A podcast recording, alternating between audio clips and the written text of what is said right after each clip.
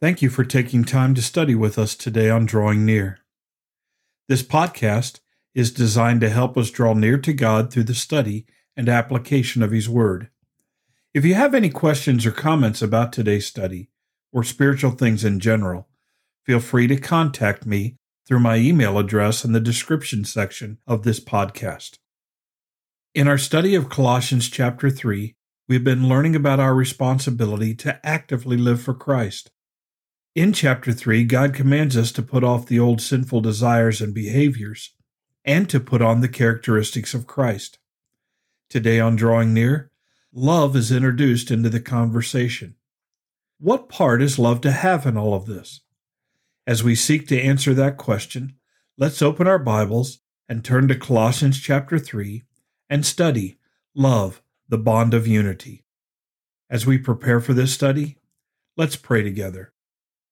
Our Father in heaven, your name is holy, and we recognize not only that you are holy, but that you are God. You are the one who sits in heaven, who has created all things for yourself and for your glory, and you work in history, in our history, to bring about your redemptive plan. At the center of that, Father, we know is the cross. Jesus Christ gave his life as a sacrifice for our sins so that we might be redeemed, brought back to you, and serve you. Father, help us as we study your word to recognize all of these things so that we might understand the importance of studying your word, not just so that we might act better, but so that we might know you, understand you, and serve you better. For you are worthy of all glory, honor, and praise. You are worthy of our service. Guide us in our study today. It's in Jesus' name that we pray. Amen. In our study of Colossians chapter 3 today, we will be focusing on verse 14. Verse 14 reads, Beyond all these things, put on love, which is the perfect bond of unity. We talk a lot about love in our society, in our relationships, and in our church. Love is closely identified with Jesus Christ and is to be a part of his followers' lives. But what part does love play? What is love? What does it look like? How is love supposed to effect these things that we are to put on in verses 12 and 13? Verse 14 starts out by saying, Beyond all these things. What does it mean, beyond all these things? We might get some understanding from 1 Corinthians chapter 13. Many people call Corinthians chapter 13 the love chapter.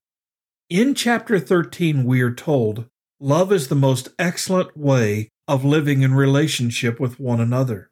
We are told there that all of the spiritual gifts are completely worthless without love.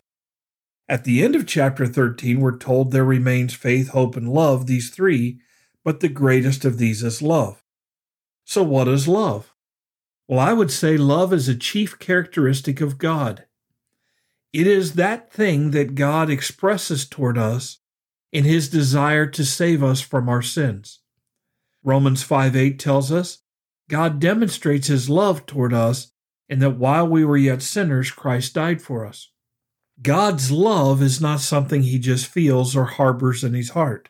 He demonstrates it we're told again in John 3:16, "For God so loved the world that he gave his only begotten son." He demonstrates that love by sending Jesus into this world to die on the cross so that we may be forgiven of our sins and not perish. We need to put our faith in Jesus, but putting our faith in Jesus results in our acceptance of God's love and God's salvation. So, what is love for us? Well, it's the exact same thing. Love is not a feeling, love is an expression. For instance, if we were to look at verse 12, it is possible to have some mercy on someone or to be kind to someone or even to live humble or gentle in a relationship with one another, to bear with somebody else, and not really love them. We can go through the motions, we can have these outward expressions that other people might even think are genuine.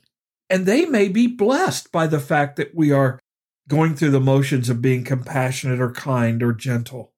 But what we're told in verse 14 is that the thing that binds these things together and the thing that binds us together is love. Love is to be the motivation for our compassion. Love is to be the motivation for our kindness, on and on and on. When we bear with one another, when we forgive one another, we are to do that out of love. The way this works is our love for someone else finds its expression in compassion, in kindness, in humility, in forgiveness. That's critical to understand. Compassion, kindness, gentleness, apart from love, is worthless. It profits us nothing. That's what we're told in 1 Corinthians 13. But when love is behind, or when our love is expressed in these things, then we are acting like Jesus. We are acting in a godly, holy way. And we need to be reminded here we're not just to love our fellow Christian, we're to love our enemy, we're to love our neighbor, we're to love God, we're to love one another. So the chief thing that we are to cultivate in our lives is love. Why? Well, verse 14 again says, Beyond all these things, put on love, which is the perfect bond of unity.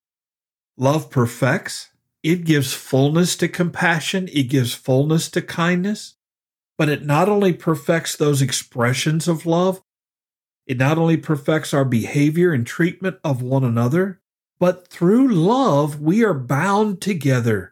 God binds us together in love.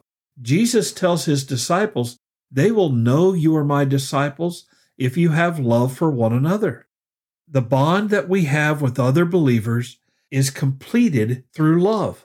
Not only that, our bond with Jesus Christ is more perfectly completed by our love for him.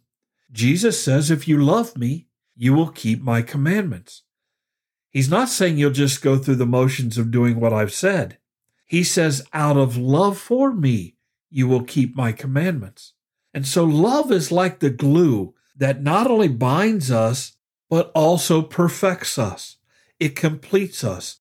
It brings everything that God desires to do in our relationship with Him and our relationship with one another to completion or to maturity. And we need to focus not on just acting kind or being compassionate or acting humble, but rather focus on loving one another and allowing these expressions of that love to come out. That's a lot more challenging. It's a lot easier just to go through the motions, just to try to convince other people of the genuineness of these things. But love is critical behind them because, again, without love, these expressions are worthless. They're empty. They're hollow. Love is the defining mark in a believer. It's what clearly identifies us as a follower of Jesus Christ.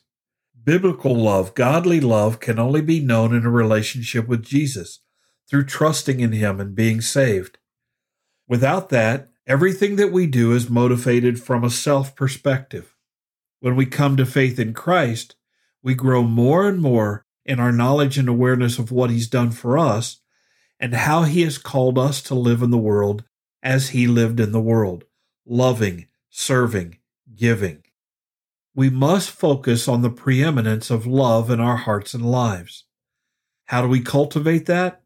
By looking at Jesus, by living in a close fellowship with our Creator, with God, by being led by the Holy Spirit, and by looking at one another and asking the question Do I love them?